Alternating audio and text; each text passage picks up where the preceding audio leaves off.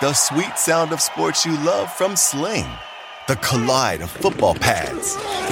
The squeak of shoes on a basketball court.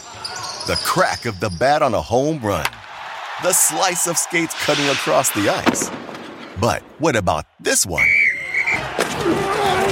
That's the sound of all the sports you love, all at once. Starting at $40 a month. Experience it all live with Sling. Sling.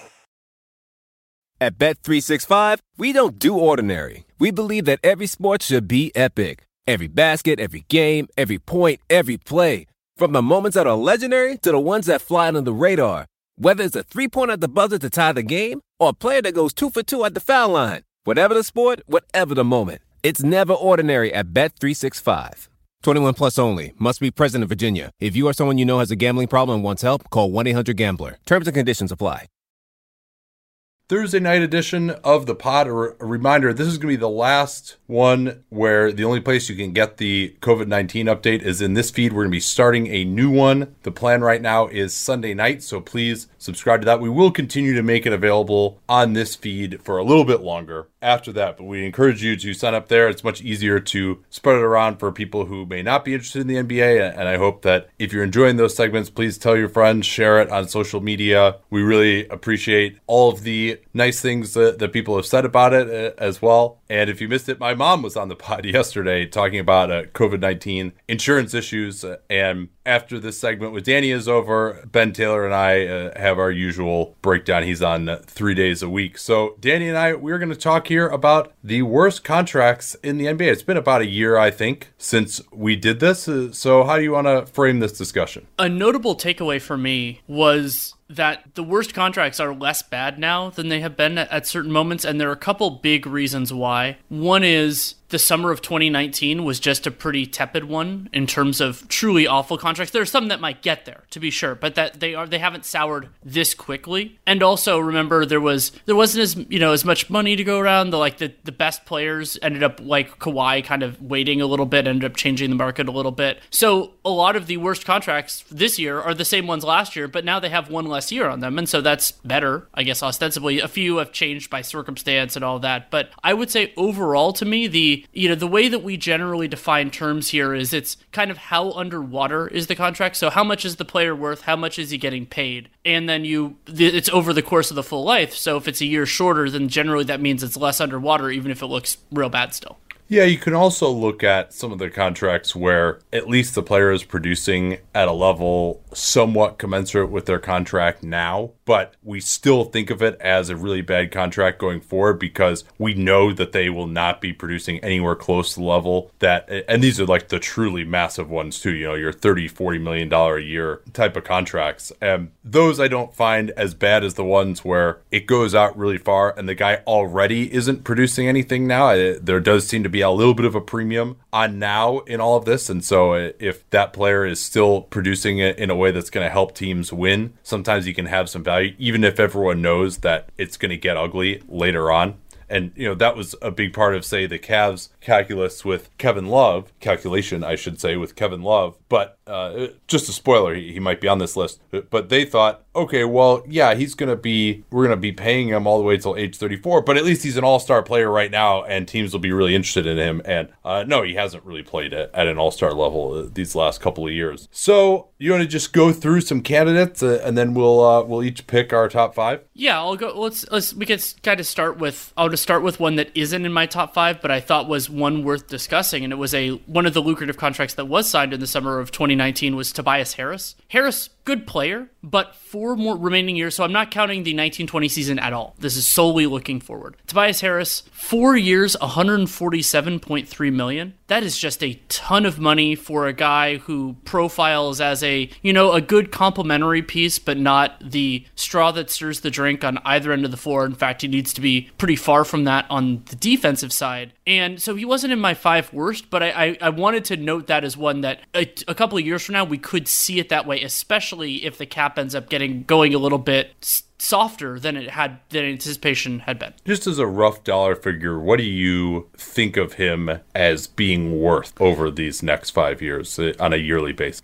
So I would say he's probably in the 20 to 25 million dollar range right now and then you you scale that down. I think that he's going to, you know, it, it's not going to be like he is going off a cliff at all, but I would say, you know, each year you probably tone it down a little bit off of where it was bar knowing what we know right now. So then if we're saying a 4-year contract, let's say you start at the top of that and go towards the bottom, that's like 80 85 million or so. So that's that's if if that's right, and I'm a little lower on Tobias Harris than most people are. That would be 60 million underwater. Yeah, and Harris and it's worth noting he probably would have had multiple max offers sure. this off season. He turns 28 in July, so he's younger than many of the players who are on these third mega contracts or third contracts that are mega contracts, uh, I should say. Uh, also has a $5 million trade bonus, uh, in case you were wondering. Yeah, that one, I wouldn't, I, I agree with you. It's not in my top five. He is a valuable player. He's young enough to continue to be that. But you do note the issue, too, that he starts making 32 million this year and he goes up to 39 million as you would expect it, his production to start waning. And, and I also think that he's, I've always felt him to be more of a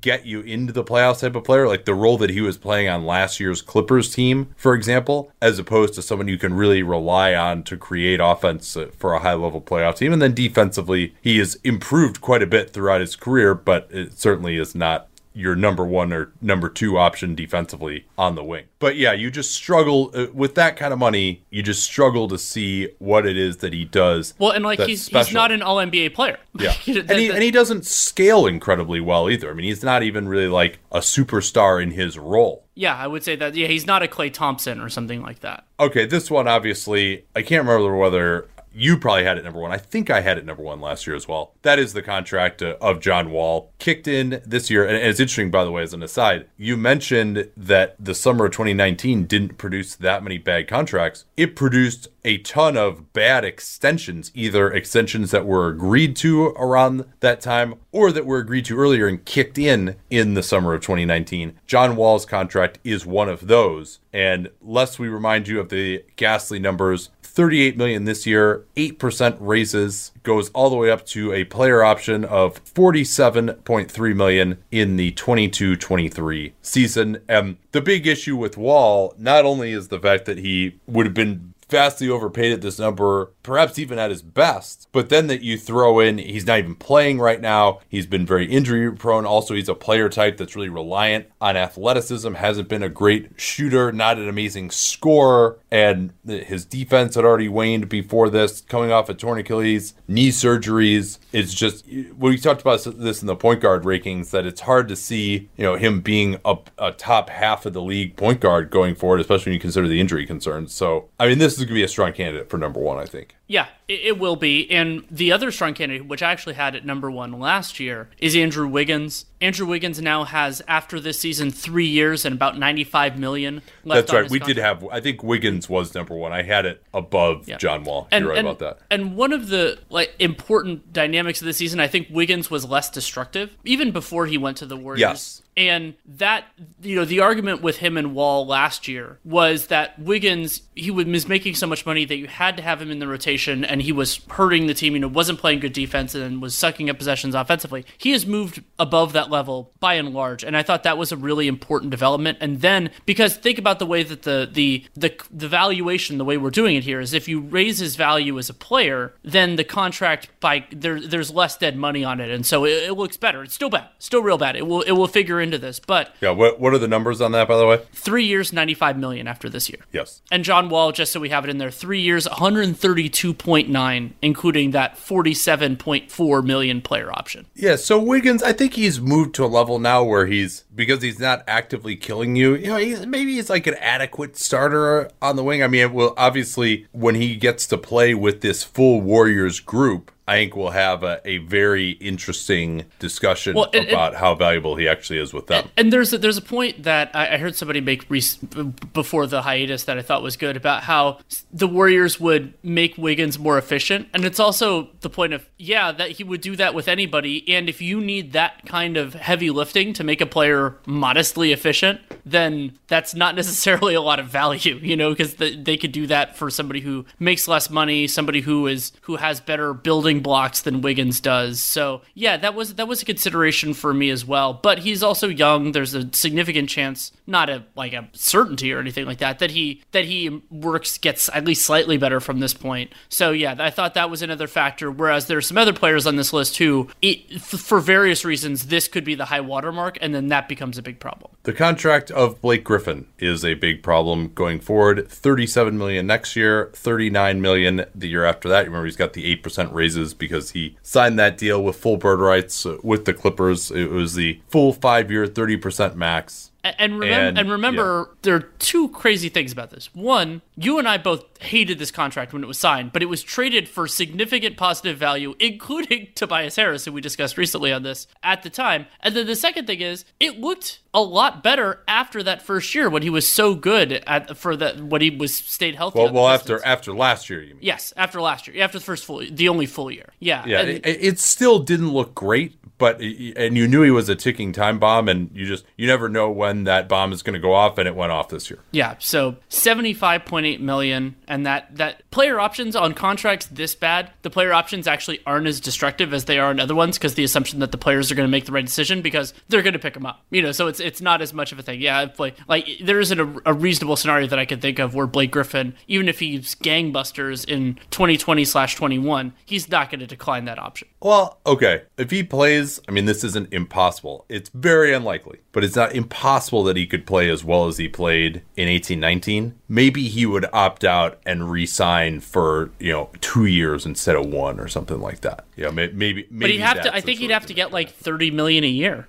Like I mean, because at Yeah. twenty at twenty five, that would be twenty five and twenty five would be fifties. Then he's basically taking a ten million dollar salary for the following year. It's exceedingly unlikely. I probably shouldn't have wasted Yeah. our time discussing. The it. uh, I want to Man, it is crazy to think that I've been working with Helix Sleep since 2015. And I think that's because my story with them seems to really resonate with listeners. If you've never heard it before, that was kind of the beginning of the direct to consumer boom. And there was another very prominent mattress company at that time that was trying to convince you that mattresses were one size fits all. They found the one formula, the one mattress that was going to work for everyone. My then girlfriend, now wife, and I ordered that mattress. We ended up having to return it because, hey, guess what? Not everyone is the same. And then she did some more research and found Helix Sleep. We took their sleep quiz and we found a mattress that actually worked for us and our body types. And uh, Helix offers 20 unique mattresses. Everybody sleeps differently, and Helix mattresses are designed for specific sleep positions and field preferences hot or cold, side sleeper, back sleeper. So take that Helix sleep quiz, find your perfect mattress in under two minutes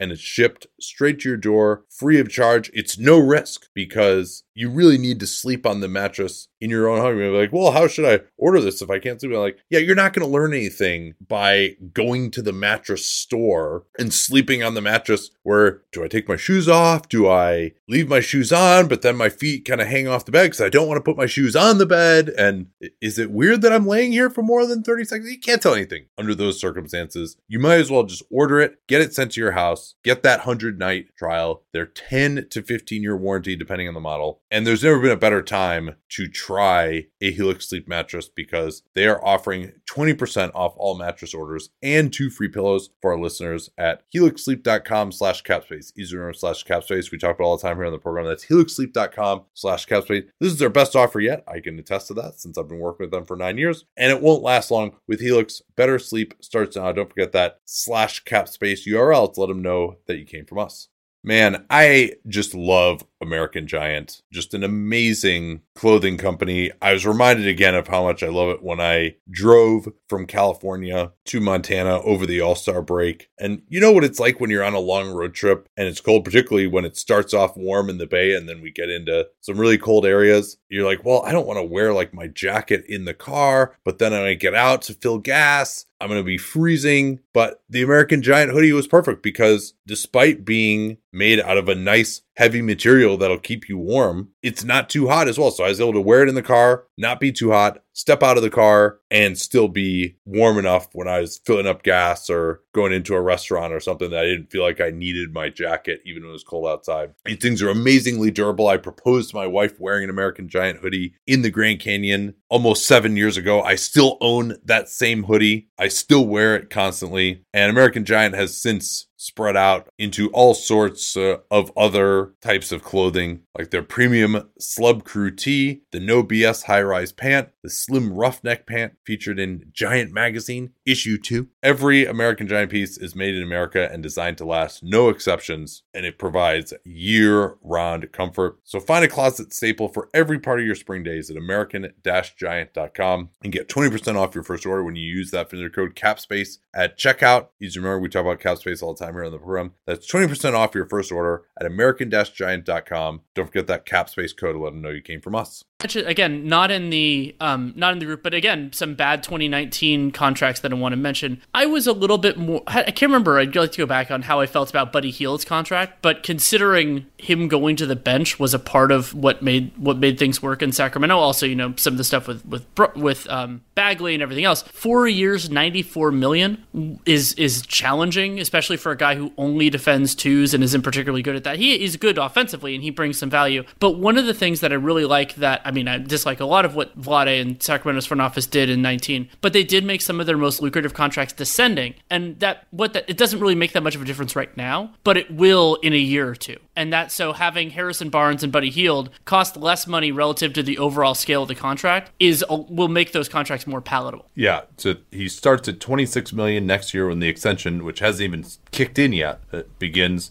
And remember, he's uh, a little older than your typical guy who was drafted in the 2016 draft. But I didn't. Ha- I didn't make the reference, Sacramento. Remember, I didn't say it this time. It, it, does descend down to 20 million. Barnes, who you also mentioned, started at 24 this year, goes down to 22, 20, and then 18. So that yeah, these do get a little bit better as time goes on, uh, which uh, it's an interesting structure. We'll, we'll encounter that in a couple of places. But yeah, I mean, Hield has had a disappointing year, lost the trust of Luke Walton. His defense uh, was a major problem. And I mean, I don't think it was kind of right around where I think we thought that was going to land. And he was one of the best three point shooters in the league last year, and he is again this year. But some of the limitations in his game really seem to come to the forefront this year.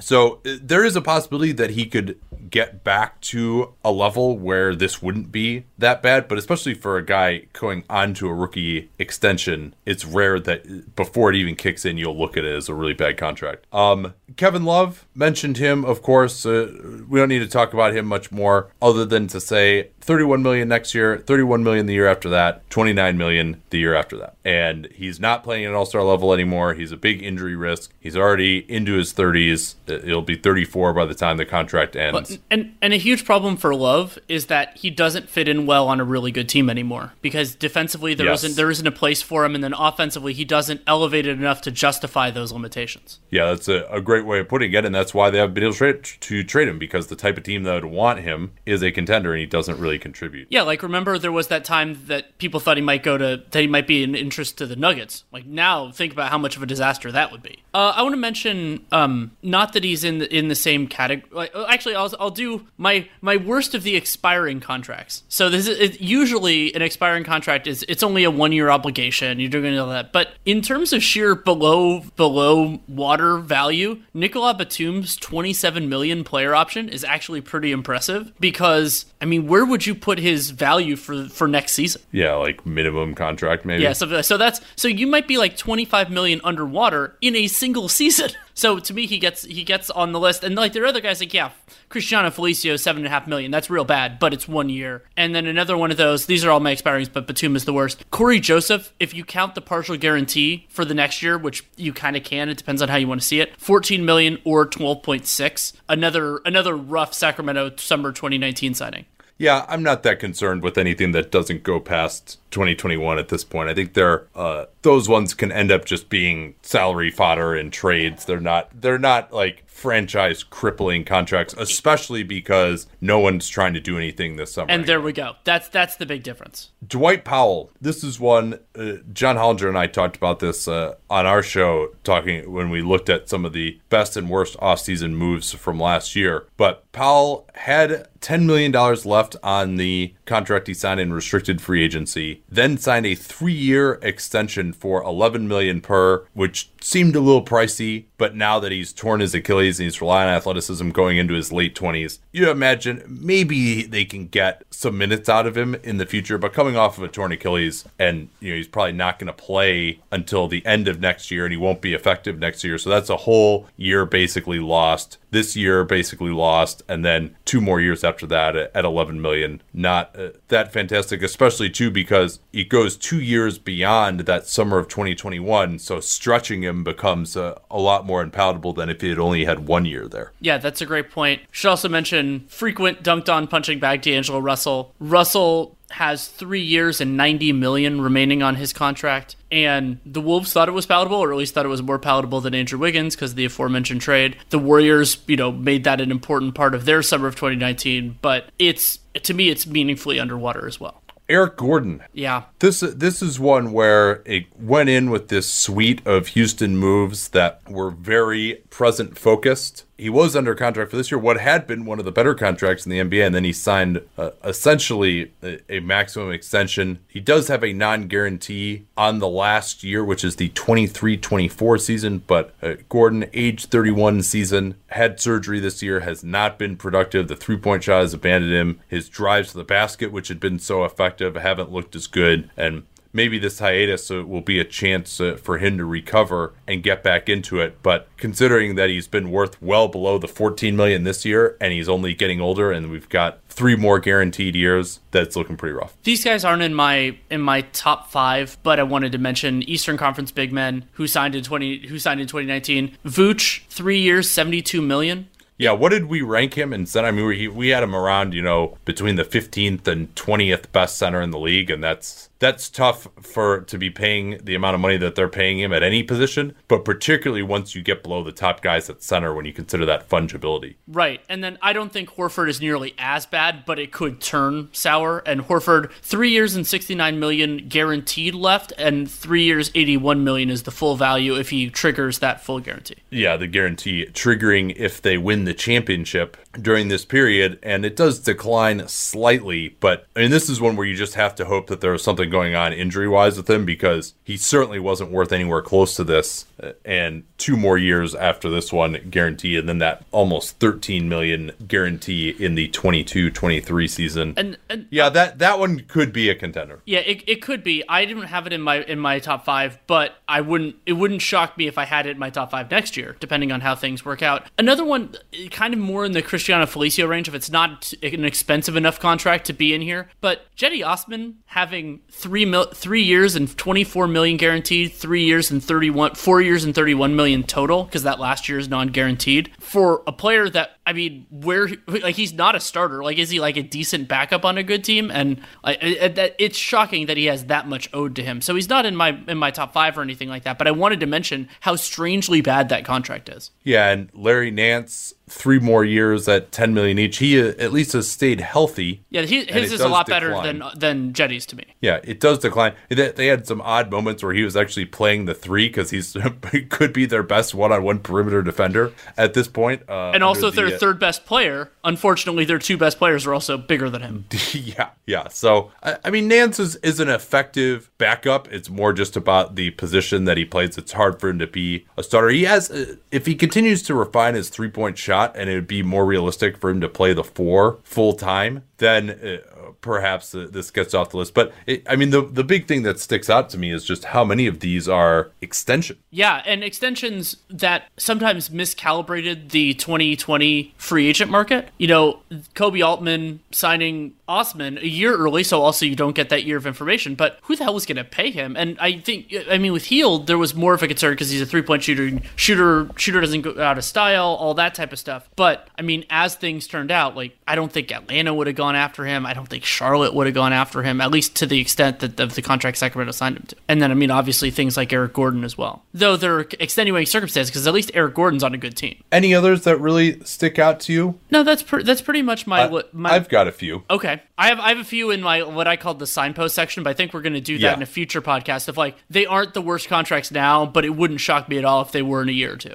Yeah, to keep an eye on. We, we can run through those quickly. Yeah, we can Um. And, and one of them is, I, I, you're some of these you just could have them on here anyway if you're just looking at the overall value that you expect them to provide over the contract versus their salary, just because they go out for so far and they get so like a Russell Westbrook is on there, C.J. McCollum, even Damian Lillard might be on there, frankly. But those are ones where those guys are producing enough now. What I just want to mention with Lillard, Lillard's final season, he has five years, two hundred twenty-seven point six million left. His final season is a fifty-four point three million dollar player option. Yeah, and these are these designated player veteran extension contracts, similar to what John Wall did, where uh, you sign it with two years left on your initial contract, and then it's four years after that one. So going out six years, and it's just there's not a lot of six year contracts in NBA history at that percentage of the salary cap for someone at Lillard's age that would have turned out to be good contracts. I mean, there you really have to be an absolute all-time great, and I mean he's a great player and he's worth it now, and maybe it was worth it for them to to keep in,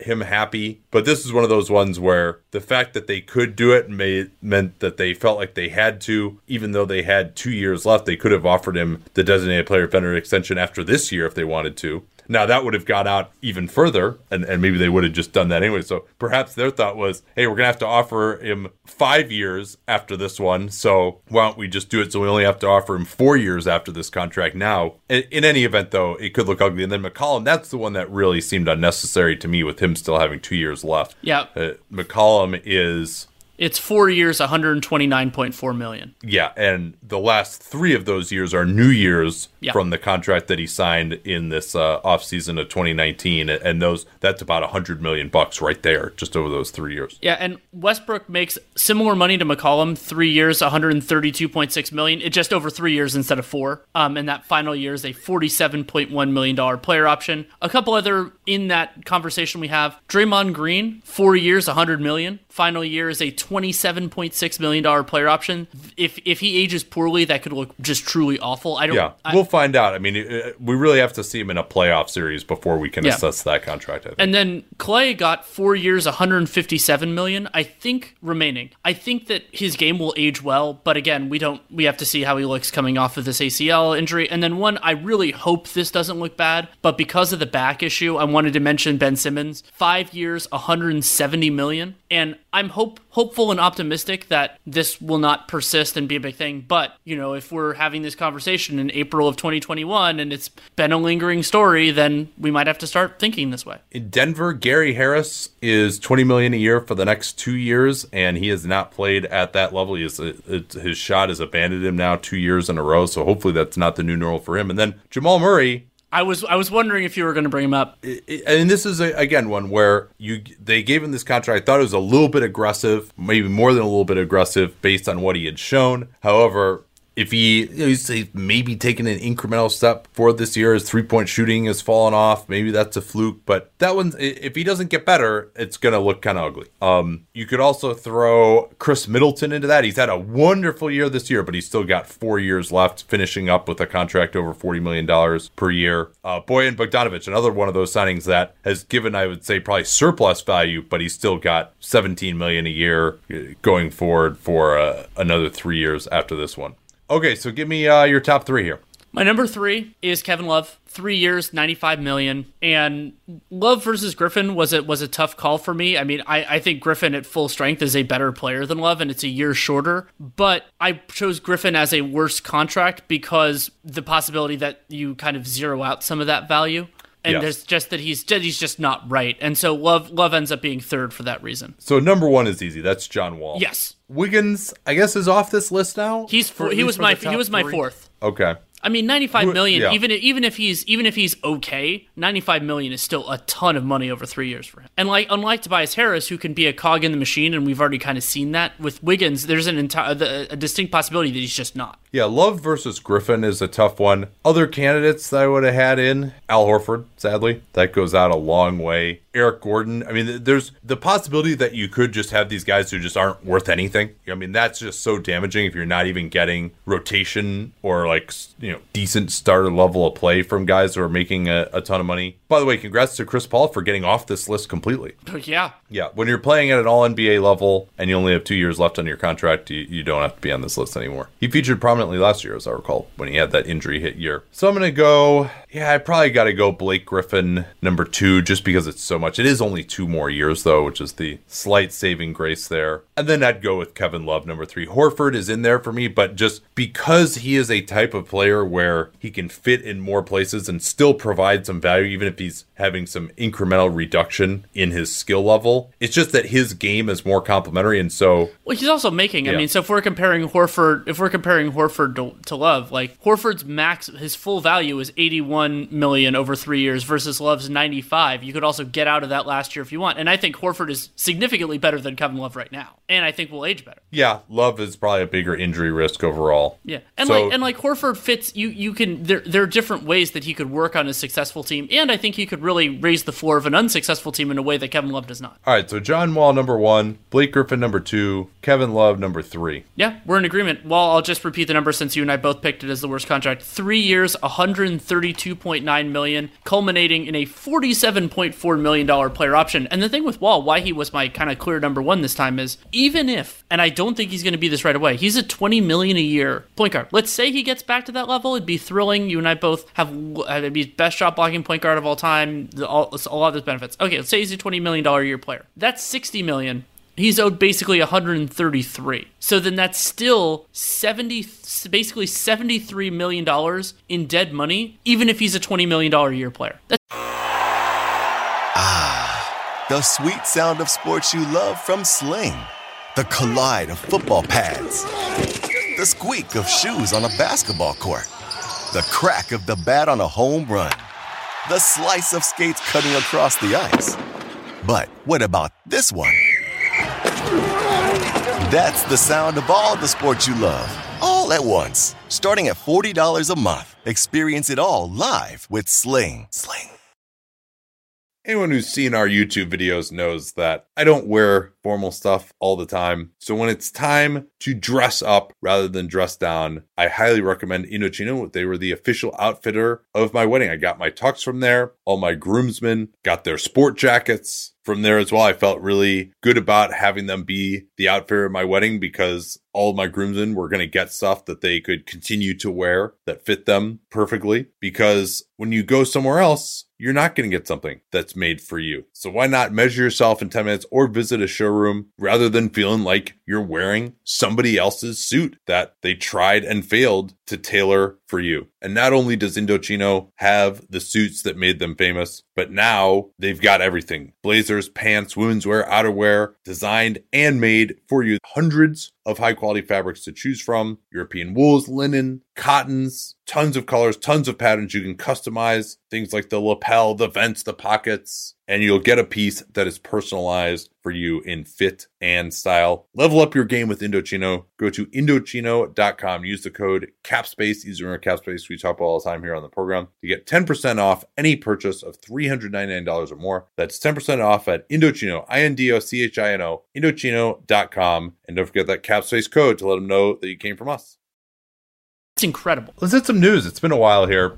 The NBA reduced the salaries of its executives by 20%. That's uh, the high level executives. I'm not sure exactly how low that goes. Also, in case anyone was thinking that by some miracle we were going to get normal NBA basketball games happening anytime soon, Toronto has banned public events through June 30th. They could always go back on that, of course. yeah and they did they did exempt some sports stuff but still it's it Yeah. gives you an idea of where their where their minds are The NBA, Players Association, and the league are working on an agreement per Woj for 25% of salaries to be put in escrow. And there have been some reports out there of, oh, well, some of these players have contracts that get them paid up front in part before the season. You can get up to 50% of your salary advanced before the season. Usually only the biggest stars will get that or, or guys on restricted free agent offer sheets. Other players receive their payments bi-weekly from November until May. That still is a, a, relatively small minority of the league. And then everyone else gets their payments on a 12-month schedule. But that's the actual money. What I think got lost in some of that reporting, and Larry Kuhn and I talked about this quite a bit ago about it's really when is your salary earned? Your salary is earned with the playing of largely regular season games. And there's this force majeure clause that the NBA can trigger with the cancellation of games. The official cancellation of games ha- has to happen for that to be triggered, where for every game missed, players lose 192nd or so of their salary for the season. And so that 25% that's being put into escrow that basically is is kind of a when you throw together the playoffs and the le- rest of the regular season, it tracks pretty well with the salary that remained to be earned. If you are say LeBron James, you got all your salary paid up front, then there are provisions where you actually have to return that money. It may be through future salary owned, but he would actually have a contractual obligation to. Or, yeah, it's, it's not it's not like it's not like gotcha. Like you don't I don't have to pay in the same way as everybody else. Yeah, because it's all based on uh, the number of games and the amount of revenue. So and and you could make an argument yeah. that the time value of money, as, at least in normal circumstances, is makes that beneficial anyway. But that's that's the idea, not that you can't, not that you your money is protected and other people's is not. Now that force majeure clause also allows the NBA, should they want to, to reopen the CBA. Woj reporting that there's no indication they're going to do that. Now, I mean they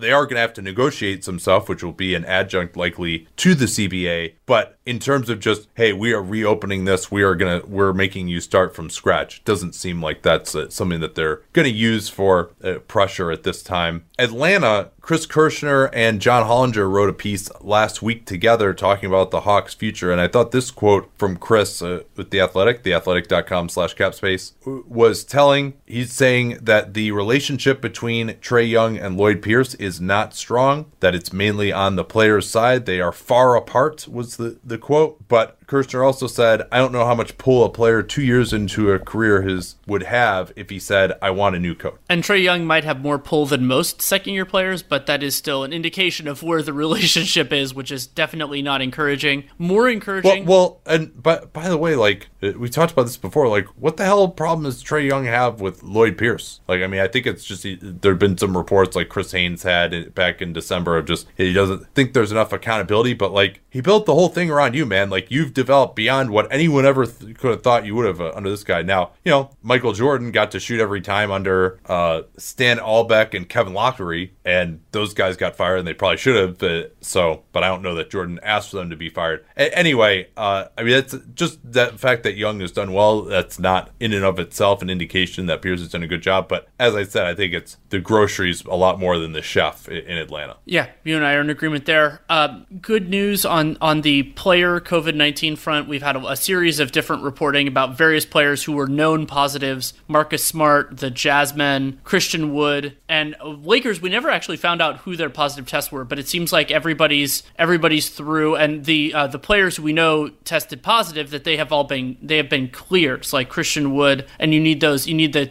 uh, or you need the consecutive negative tests, and that's what Christian Wood got, and I believe the Jazzmen as well. You got Marcus Smart in there too. Yeah, Marcus Smart too. James Dolan, unfortunately, has tested positive for coronavirus. This came out late last week. Uh, unclear uh, how he's doing right now. We we did uh, something that Ben and I have noted on the coronavirus pod is that generally the timeline. This is uh, on average, of course. If there are going to be issues, is about a week from infection to symptoms, maybe a little bit less than that, five to seven days. Then you can have about a week or so until you start really developing complications that could result in hospitalization. So uh, hopefully he makes it through that period okay. Also reports that the Knicks are considering Elton Brand, currently GM of the Sixers, uh, for their GM role it wouldn't be the first time the Knicks hired somebody who overpaid people right before he made his way out the door because that's what happened with Perry in Sacramento. Jabari Young, now of CNBC, reports that DeMar DeRozan wants out of San Antonio and is, could opt out. Supposedly, he doesn't think that the offense is as good as it should be with him as a hub. He, he's got some points there with you know having to play with Derrick White and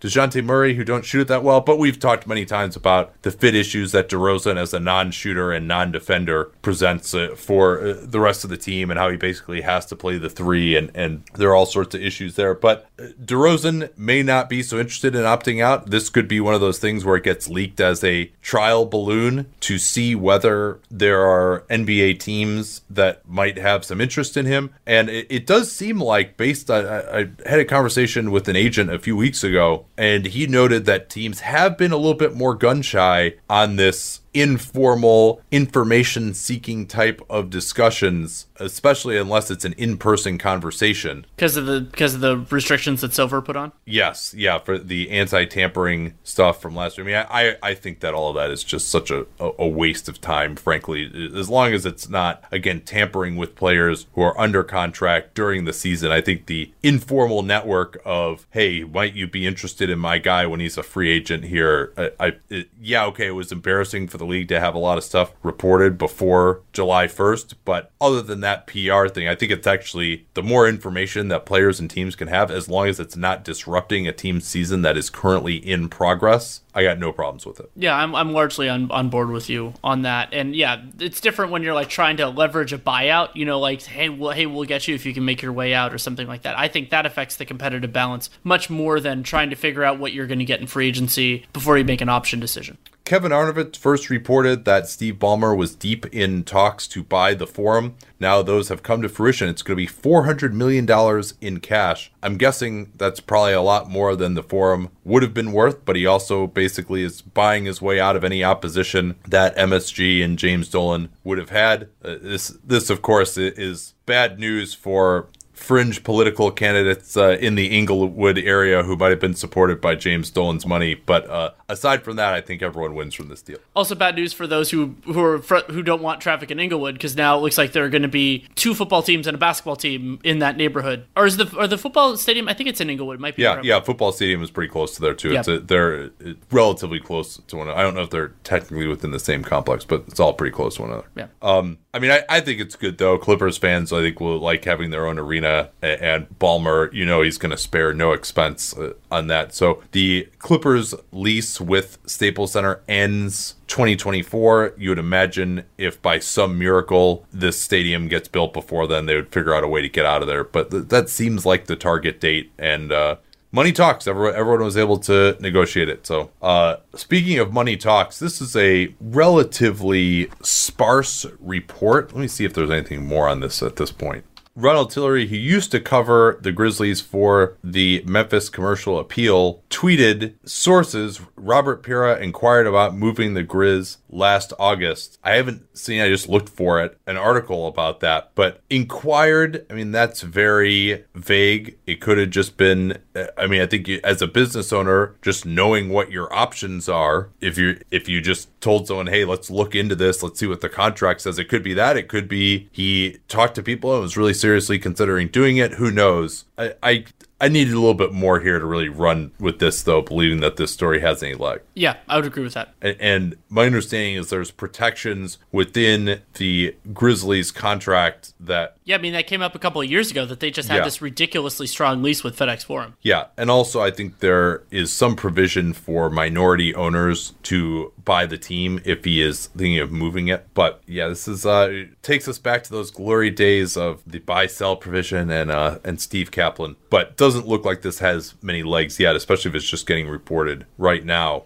One thing I encourage you guys to do, if I may promote a little bit, because uh, our household can always use the money is my wife is actually teaching online yoga yoga classes. Zoga. Yeah yeah actually maybe that's what they should call it now because it's uh, yoga classes via zoom. I tweeted about it. You can follow her on twitter at yoga with aislinn a-i-s-l-i-n-n yoga with aislinn And if you or your significant other are into yoga or are looking to get into it, great way to do that. Uh, she teaches restorative classes for after work, which are really relaxing and meditative, or if you are someone who already does yoga and you want to really take your practice to the next level, she's a very analytical approach. That's why we're married after all to her yoga. And so look her up uh, on Twitter or Instagram at Yoga with Aislinn A I S L I N N. Anything you want to talk about before we go here? Yeah, I did a RealGM radio episode with Seth Partnow. Really fun. We we ended up going into kind of the significance of the hiatus. So not only the challenges in terms of evaluating players and draft picks, but also what it could look like moving forward. So it was just you know a, a wide range of conversation that I really enjoyed. Uh, so you can listen to that on the RealGM radio feed, or you can check out my tweets. I've tweeted a bunch of times. All right, we'll bring in Ben Taylor right now. Wow, it feels like it's been forever since I last talked to Ben. It was just two days ago, but so so much news to absorb uh, on a daily basis. I don't know if we could even get to everything that Ben and I talked about before the show. Uh, but what's uh, the biggest thing that's been on your mind over the last couple of days here? Well, there's a lot of discussion, uh, of course, around sort of the economic ramifications. We've talked about this on previous episodes. And one of the more interesting things that I wanted us to at least present was this idea, or some research was done on older pandemics, trying to understand what happens when you take the measures that we're seeing being taken right now, when you have social distancing, when you lock cities down, what happens economically afterwards as you go forward in time in terms of recovery. So uh, that's probably the biggest thing out of the gate that I at least wanted to address because we keep talking about it in the background and now we've got some firmer data to suggest what happens when these things take place. Yeah, so uh, we've talked before a little bit about how uh, our belief that this is really a, a false choice between okay, you have the economy open and everything's fine with the economy, but people die, or you close everything up and people don't die and the economy gets hurt. That there's not that strict uh, dichotomy. But uh, what's the new stuff uh, that you wanted to talk about here on this? So there's a paper basically that analyzes what happened in the 1918 flu pandemic in the United States. And as we have alluded to, I think on a few episodes before, different cities during that epidemic locked down at different times and for different periods of time. I mean, some places were more rural, some places were more urban. And so you'd have things like, you know, in one city, they would allow a parade to go on, and then you'd see something happen after the parade in terms of the outbreak. In another city, they would say, we're, we're all going to stay indoors. The things we're doing now, right? We're going to social distance, we're going to close shops. And when that occurs, of course, there is an economic, you've, Nate, you've said this many times, the V shape recovery, right? If you look at an economic graph, it cascades downward like a cliff and then hopefully bounces back up and recovers. So this study basically, let's see the let me let me get the author of the study. Okay, it's Sergio uh, Correia, Luck, and Werner. Uh, just published this week. And basically, what they did was they looked at all the different cities in the US during 1918, the major cities, and they matched up when they shut down, when they implemented physical distancing, and for how long, and compared that to economic recovery. And the takeaway here, Nate, I think the big headline is that shutting down earlier not only saves more lives potentially, but allowed for better economic recovery and longer shutdowns when it when it's called for longer shutdowns also correlated positively with better economic recovery yeah, and to me, that makes a lot of sense. Uh, now, uh, there are a few differences, obviously, between 1918, which is even deadlier, uh, that pandemic, uh, than this one is. It also struck young people disproportionately uh, compared to this virus, which strikes older people disproportionately. There, there are certainly, and also a few things have changed in the in the last 102 years. But nonetheless, I, I think you got to go with the best data that you have, and, I think this is definitely a, a worthwhile study. But it really makes a, a lot of sense because and losing productive workers, the fear uh, from a pandemic, having the pandemic last longer because you didn't take the steps that you needed to. Uh, all of those are things which uh, ultimately are, are going to hurt the economy. And in that vein, I thought that a recent Gallup poll was very interesting as well. Nine in 10 Americans said that if physical distancing was up to them, they still wouldn't feel comfortable resuming their normal activities. So even in the absence of an order from the government, they wouldn't feel comfortable going back uh, to doing what they would normally do, uh, presumably a, a lot of that economically, whether that's going to restaurants, going to work when you can work from home, etc. And Moreover, the study found that 42% would at least want to wait until the number of new cases decreased significantly. A further 38% said, no, I'm going to wait until there's no new cases at all. And 7% are even prepared to wait until a vaccine is developed, which is, I mean, that's over a year from now, most likely. Maybe some of those people don't realize that. But uh, yeah, and you could certainly count me uh, in that group. Uh, I, I'm not here because the state of California ordered me to be here. I'm here because I really don't want to get this virus right now. Yeah, and I think that sp- all of that, what you just said, speaks to this issue that we've said, you know, is really a false dichotomy because your workers are part of your economy. The health of the workers, physical and mental, is part of your economy. And so for me, Nate, tell me what you think. I, I think you just have to take your medicine at a certain point. It just depends on the way you want to take it. And it seems that, you know, protecting lives and all of the kinds of things that we're trying to do that have that economic shock up front. Um, it seems that that's actually healthier when you start to come out of the thing, both in terms of lives in theory and in terms of just, you know, the economic recovery, being able to, whether it's 60 days or 180 days or whatever, coming back online and saying, like, I'm, I'm no longer worried about getting this uh, potentially deadly uh, illness or having another outbreak, or we've got our infrastructure in place, we've got our ducks in a row, and now we go back to work. And what tends to happen is you tend to see kind of, you know, recovery in growth in those situations back to where you were ish. Another piece uh, of information supporting this comes from the University of Chicago Booth School of Business. They have convened an expert panel of economists on a number of questions, uh, and this was uh, about a week ago, but I still think it's worth relating. This panel of economists uh, was asked a number of questions that relate to the economic effect of suppression measures of the virus. And I don't need to go through every single one of these surveys, but largely to summarize, the vast majority of this panel either agreed or strongly agreed with this question, or I should say this statement, that abandoning severe lockdowns at a time when the likelihood of a resurgence in infections remains high will lead to total economic damage that is greater than sustaining the lockdowns to eliminate the resurgent risks. And 41% of the experts strongly agreed with that. 39% agreed. So 80% of economists saying that, hey, it's better for the economy to sustain the lockdown long enough that we have eliminated the risk of resurgence rather than reopening quote unquote early. Right. And have we spoke about the uh the I think it was five, yeah, it was 538 who was talking about different values that economists put on a life. It's a very kind of weird, cold thing to discuss. But did we have we mentioned that yet? No, uh, let's uh, let's hear it. Okay, so basically, they calculate. Uh, I guess looking at a bunch of economists, they're saying that the estimate these days it varies where you live in the world and things like that. But if you take a standard sort of like middle class American life, that economists put a price tag on that of like nine to ten million dollars. So even if you start doing these one to one calculations, that this came up when the two trillion dollar stimulus package passed because the the reaction is, oh my goodness, that's an incredible amount of money.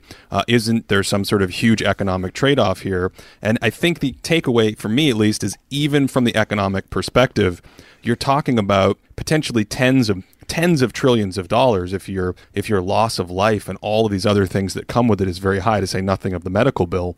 Um, you you actually are talking about a huge amount of money before even from the economics perspective you get into net negative. Now classic disclaimer neither you nor i uh, are economists although i did stay at a holiday inn. What is it Motel 6 i can't i can't uh, even Hol- holiday inn express. I, holiday inn express and i was going to say i can't well, even get off get that well, joke well, off right now. you're not doing a very good job of uh, physical distance i know i know i can't get that case. joke off right now. Um, but you know whatever whatever that means, I'm sure plenty of people disagree or have uh, different estimates. But for me, the takeaway is there are enough economists who just even from the economic perspective are not really slicing this as a lives versus economy thing. They go together, and there seems to be just an abundance of evidence suggesting that both are better served by measures that seem extreme and will shock the economy for now. Uh, and we'll get to the economic numbers in a second, but that are worth it in the long run. This is something we should probably talk about it at a later point, but I haven't seen that many people talking about this of just the economic cost of actually caring for millions of patients Right. who get this disease. Yeah. Right? I mean, whether it's, uh, I mean, under our current system, them going bankrupt, or whether it's the government having to pay for that, or hospitals absorbing some of the cost, or, or whoever it is, someone has to pay for this. And, uh, I don't know if you heard, but healthcare is pretty expensive in this country. So, uh, I, I mean, I think just to avoid whether it's personal bankruptcies, whether it's governments paying for it, whatever it ends up being, that's a, a huge economic issue here as well. And I think the sad thing is right now, you know, how, how would you put a price tag on that? What are the costs of these things? The sad thing to me is right now we're just paying in lives, and the the workers on the front line are just taking the brunt of that. There's no price tag you can even attempt to attach to that. And so, yeah, there's just there's a lot of sort of collateral damage, if you will, in that economic calculation no matter how you try to look at it. Let's turn now to what's going on worldwide here. You put this in, so uh, I'll I'll cede the floor to you on the issues of potential food shortages if countries are going to start imposing trade restrictions. Yeah, I mean that that to me was right in line with you know thinking about long term economic ramifications. The UN, WHO, and WTO uh, put out a statement recently about warning of food shortages if countries start to impose lots of trade restrictions. And I guess the the warning here is inevitable that as we kind of uh, lock down and close certain borders and take these kinds of distancing measures into account, we might have countries saying, so like for instance, Vietnam. Vietnam is the third largest exporter of rice in the world, and they at least temporarily have suspended their rice exports because they want to make sure they have enough rice at home. It makes sense. So uh, this is just sort of uh, get trying to get out in front of this idea, put it out there, and say like, let's let's be really careful as a global community because not only is this potentially dangerous for everyone, but historically it's been really dangerous for lower income nations to handle when they can't get uh, certain goods imported that they that they rely on. Yeah, and supposedly it is a temporary suspension uh, in Vietnam as they check whether they have sufficient domestic supplies. But yeah, hopefully this doesn't become basically like your local Costco where some people are buying 97 frozen pizzas and there's none left for, for everyone else, thereby creating a shortage which wouldn't exist if you weren't hoarding to begin with. Right. I, I mean, it just to me speaks to how buttoned up we probably need to be globally if we want the best global outcome. So this is one that we're going to really have to keep monitoring very closely again because some of these countries who are ahead of us, quote unquote, China, Italy, could be harbingers of what we're going to be facing. And troubling news from Henan province, which uh, contains a mere 96 million people. A small, yeah, just a hundred million folks. That's it. Uh, GS City, which has about 600,000 people, now has a, a curfew. Special approval is required for movement outside the home. Yeah, you need a you basically need a special permit. Uh, from what I understand, to leave the home, you have your temperature taken when you leave. You need a face mask for the trip. Uh, they've shut down all essential businesses except uh, so all non-essential businesses except you know food, medical, utilities. So it, it is looking like another possible measure to prevent further outbreak. Yeah, and part of why I'm so concerned about this, I was like, well, okay, what's what's going on here that they felt like they needed to do this officially? And again, we uh, we say that with a measure of skepticism, but you work with the data you have. Yep. It, it only has about a dozen confirmed infected patients as of Wednesday. There's a, a report that one doctor uh, who had worked uh, in Wuhan had tested negative or hadn't tested negative, but he'd, he'd gone through a 14 day quarantine, but then he ended up infecting two colleagues. And so if there are only 12 cases in theory and they feel like they need to lock it down again like this, that's that's worrisome if that's if that's really uh, and the Chinese have the most experience right now of anybody, and maybe this is just more prophylactic than you need to. Maybe this is just an abundance of caution, wh- whatever. But if 12 cases means you have to go back on lockdown again, if that's really true, that's uh, very sobering. I think I think we've seen enough from you know inconsistencies or question marks about the official numbers there that I would probably, if I were a betting man, I would say there's more than 12 cases, and that the you know the signal here is the the uh, the smokestack coming from the lockdown versus the 12 cases. But yes, it Yeah. is. I think it's I think it's concerning either way because of the idea of very quick bounce back. Well, it's also just the, limitations of what a case is. When you at first it was asymptomatic cases uh, don't count. Here, you know, we have this official cases that are diagnosed, but we're not testing enough. And for symptoms to appear, usually you're at least five to seven days, if not more, into already having had the virus. You're spreading the virus around. And so the idea of cases, a lot of times that can be a week, two weeks behind, considering testing limitations, what the actual spread is. And so maybe the if it is only 12 cases, maybe the thought is like, well, hey, that's uh, the tip of a huge iceberg here. Uh, that's either people are going to present with these symptoms or uh, have already gotten infected. So uh, it's again, we get back to like as I've been saying, why this virus is such a motherfucker is the idea of cases and people presenting to the health authorities is just it's so retarded compared to what the actual spread of the virus is. And this seems to be what's happening in Guayaquil, Ecuador. I hope I'm nailing my Spanish pronunciation there, but th- they are having a, sort of a similarly, if not more concerning outbreak r- around the number of cases versus what's reported. So, in the entire country of Ecuador, as of when we're recording this, there are 93 official deaths due to coronavirus. But um, per images and videos that are going around on Twitter, online, and a, an LA Times story today talking about this issue, their morgues are full in just this one uh, port city of Guayaquil. Um, they have, let me quote from the article municipal officials there have said they have recovered at least 400 bodies in recent days. And um, because the morgue is full, no one's no one's taking away the people are literally carrying bodies out of their house. Just very dark grim scene um, there where people are putting bodies in the street. And so we know nate there's a lag all over the world in most most countries between the number of cases you see and what's actually out there in the wild. But um, you know then there's also the fact that sometimes you can just for you know lose your lose your measurements um, and you can't even keep up your demand of of incidences can't even keep up with measurement and so you fall way way way behind what's out in the wild Yeah, not only in cases, but even uh, in deaths. And then you throw in as well uh, the number of people who may be dying because there isn't access to medical care in the normal fashion uh, due to other causes. Yes. India continues to be in the news uh,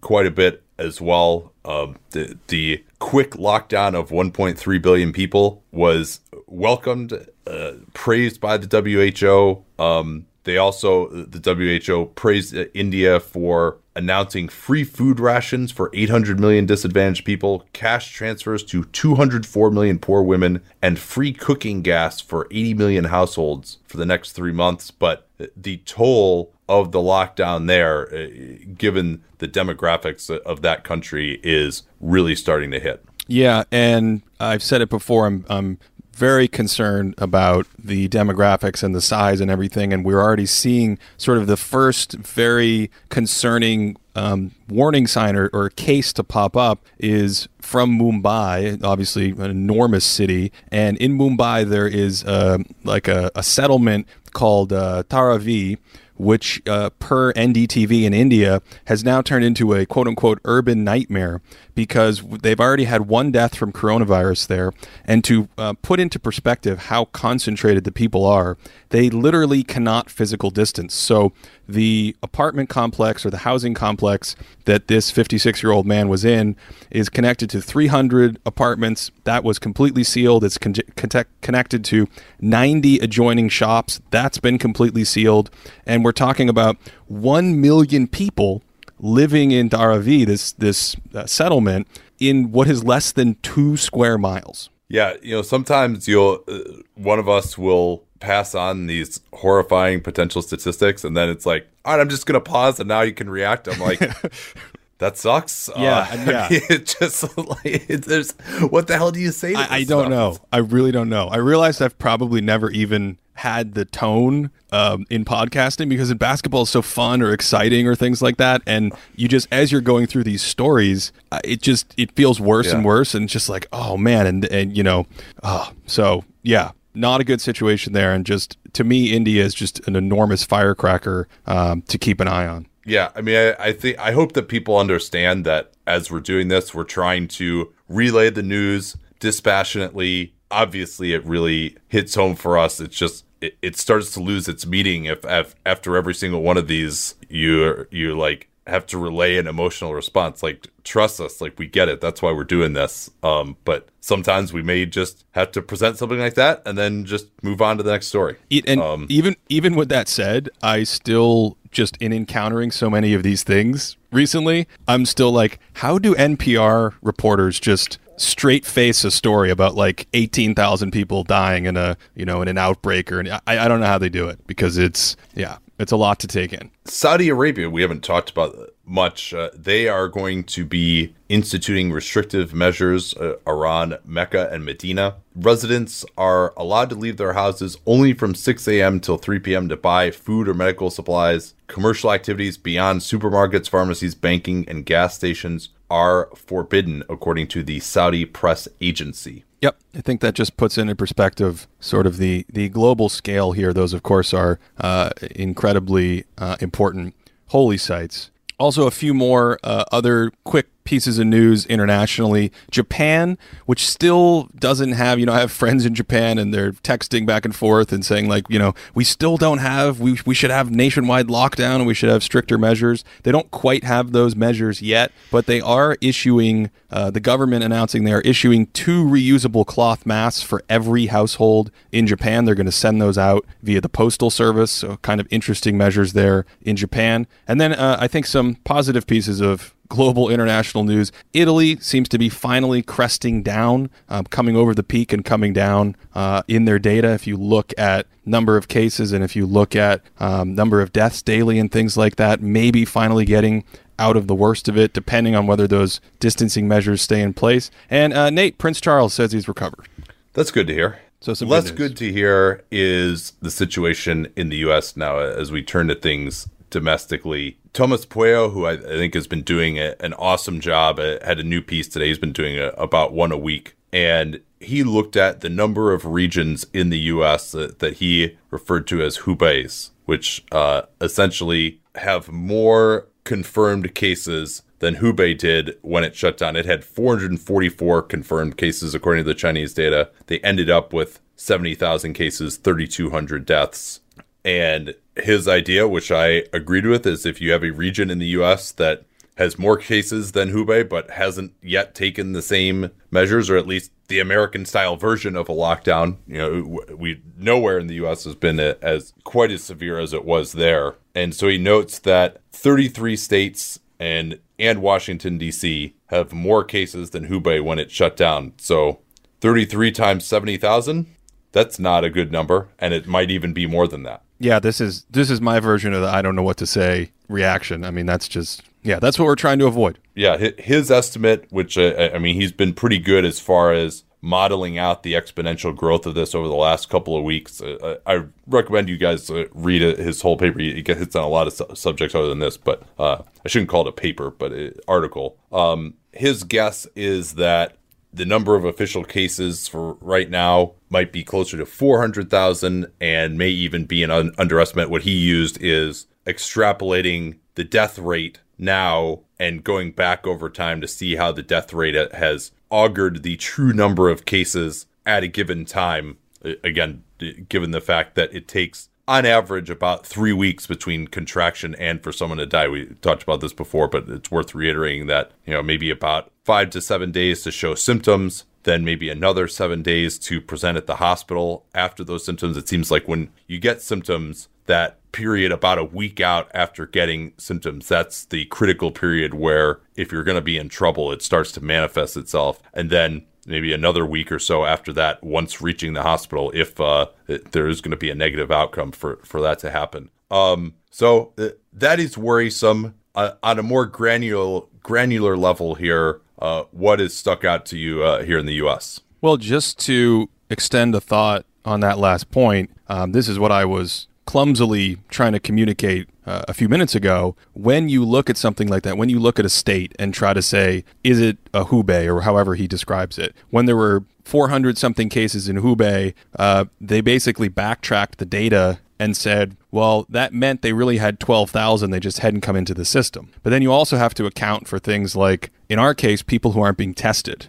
So, Yeah. right, that's a huge deal. So, that's what I was trying to say. There are different layers of things you're chasing out in the wild. And so, to say, okay, I only have three or 400 cases, it doesn't seem that bad. There are other factors that compound on each other that might make it that you have 5,000 or 15,000 or 30,000 or whatever that huge number starts to be, where you go over a critical mass and stress your hospital system and all, all the stuff that you're trying to avoid. Yeah, and obviously the lesson has been if you have even a few cases manifesting in the normal sense, you should probably be locking down already at that point. And uh, we've seen uh, throughout the U.S., uh, as uh, I know you wanted to talk more about here, that uh, there's been some delays. Yeah, North Dakota, South Dakota, Nebraska, Iowa, and Arkansas are the only states left that have no official statewide shelter in place order. And then there are a number of other states, and he talks about it uh, in the piece that you're referencing that he wrote, that only have partial measures and things like that. So, Yeah, that uh, including a spectacular admission that the governor of Georgia is it Brian Kemp. yep. Uh, he noted that he was unaware that coronavirus was contagious for people without symptoms in finally issuing uh, the stay-at-home order.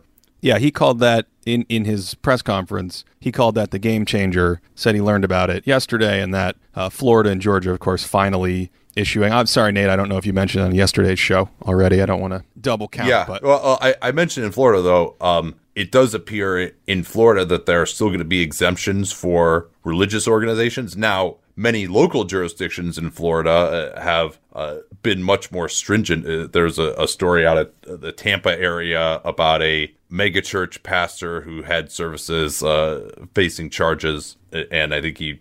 I don't know how many people he brought together, but uh, and uh, if they're singing during that, that probably uh, Back on not, singing. not a great idea. Uh, they Yeah. tend to do that during religious services. Um, but I, I thought the timing from uh, Mr. Kemp was interesting because it was yesterday that the CDC, located in Georgia, really I think said for the first time that you have all these people who are asymptomatic and could be transmitting the disease, uh, as we noted on yesterday's show. So maybe uh, that might be an example of that uh, a lot of people are you know they're not reading some of the same stuff that we are even politicians i mean for like you and i this is uh, we basically made this like our full-time job to keep up with all this stuff and there's just so much information out there and so a lot of people are relying on just official guidance from things like the cdc and so if you don't get that guidance a lot of decision makers aren't going to make decisions until they get that Yeah, and we talked about this with the mask messaging issue. Just it is difficult to message in these times. Uh, I, you know, I understand that having worked in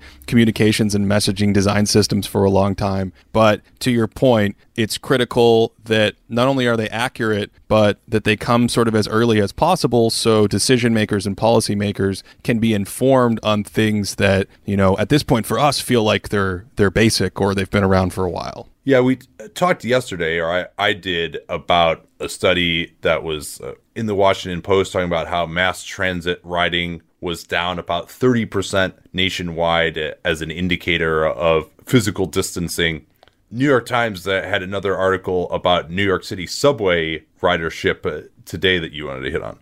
Yeah, so similar idea there. They were saying that ridership is down 75% in Manhattan, um, which has a, a slightly higher median income than a place like the Bronx, which is 55% diminished in ridership. And the reason I thought this was interesting is there are still a lot of videos circulating on social media of people who, I guess in theory, they still need to take the subway to go to work. They either are essential workers or um, have low enough income that they need to commute somehow to their job that's in a place where, again, it's not locked down or restricted. And yet they're finding a lot of other people on the platform or in the cars. New York City has suspended some lines. Um, I don't know if it's commensurate with where ridership has declined. I have no idea if it's tactical like that. But basically, uh, I think the takeaway is most people aren't riding the subway in New York anymore. The cars are. I talked to someone in New York City right before recording this.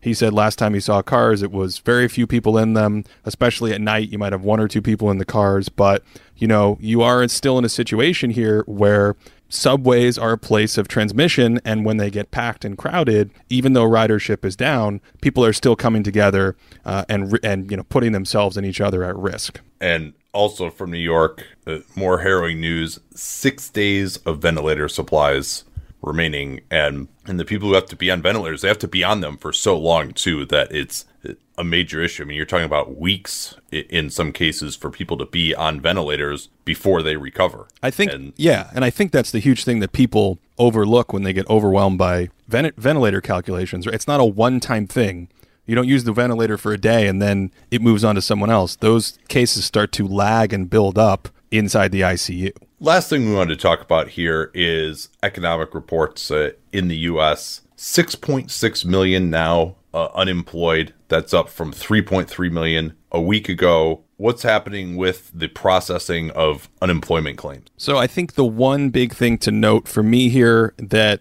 uh, stands out is they are still lagging in processing these claims. So we saw 3.3 million last week, 6.6 million now. Boy, was that last week? That feels like about five months ago. Yeah. Um, so the the takeaway that I'm reading about is that there's still a lag uh, not just from businesses trying to hold on or furloughing workers or things like that, but literally a lot of these are processed via a call center or something of this sort, and you can't get through because the demand is so high. So there is an expectation that those numbers are going to continue to go up. There is an expectation of some economists that estimate we'll see things like as high as 15% unemployment rate here in the month of April. So just something to consider that that there's still a lag in even things like unemployment numbers or uh, worker aid numbers, and those things are expected to continue to rise. I'm really kind of surprised that it's not higher, and maybe that is because it's just a, a lagging indicator. I'm also very interested to see how many businesses you know, if we're still just straight up closed, like how many businesses are just hanging on because they're just losing money and trying to keep things open and they're expecting to get some supplementation from the government? Because it seems like only 15% of people's jobs being lost. You would think that the percentage of jobs that are relying on being able to actually leave your home are a lot higher than that. Yeah, and it's tricky to say it's 15% of jobs lost I think because it's yeah. hard, right? It's it's hard to actually know. I think you'd have to look at the number of jobs and look at a different set of data. But to your point, um, the the amount, you know, what that actually like. Let me let me throw this number out there. The uh, state of California has had about a million people already requesting work aid benefits, which comes out to about five percent of the state workforce. So that's just in the first few weeks. And I did uh, just personally, I know someone who works at uh, a very sort of like data AI driven company, um, very small team of high level researchers. There's there's only a handful of them, and they basically said almost right away, we need to get rid of 33% of our workforce. Yeah, because uh, ultimately, if people don't have money it's going to affect even those services where you, in theory, could work from home or, or you're doing programming or services for people. Uh, it's going to catch up to everyone and, and, every business eventually, even something like Google. You would think, uh, you know, for example, if you're relying on advertising, and as uh, you know, certain of us are, uh, and what's that you speak of?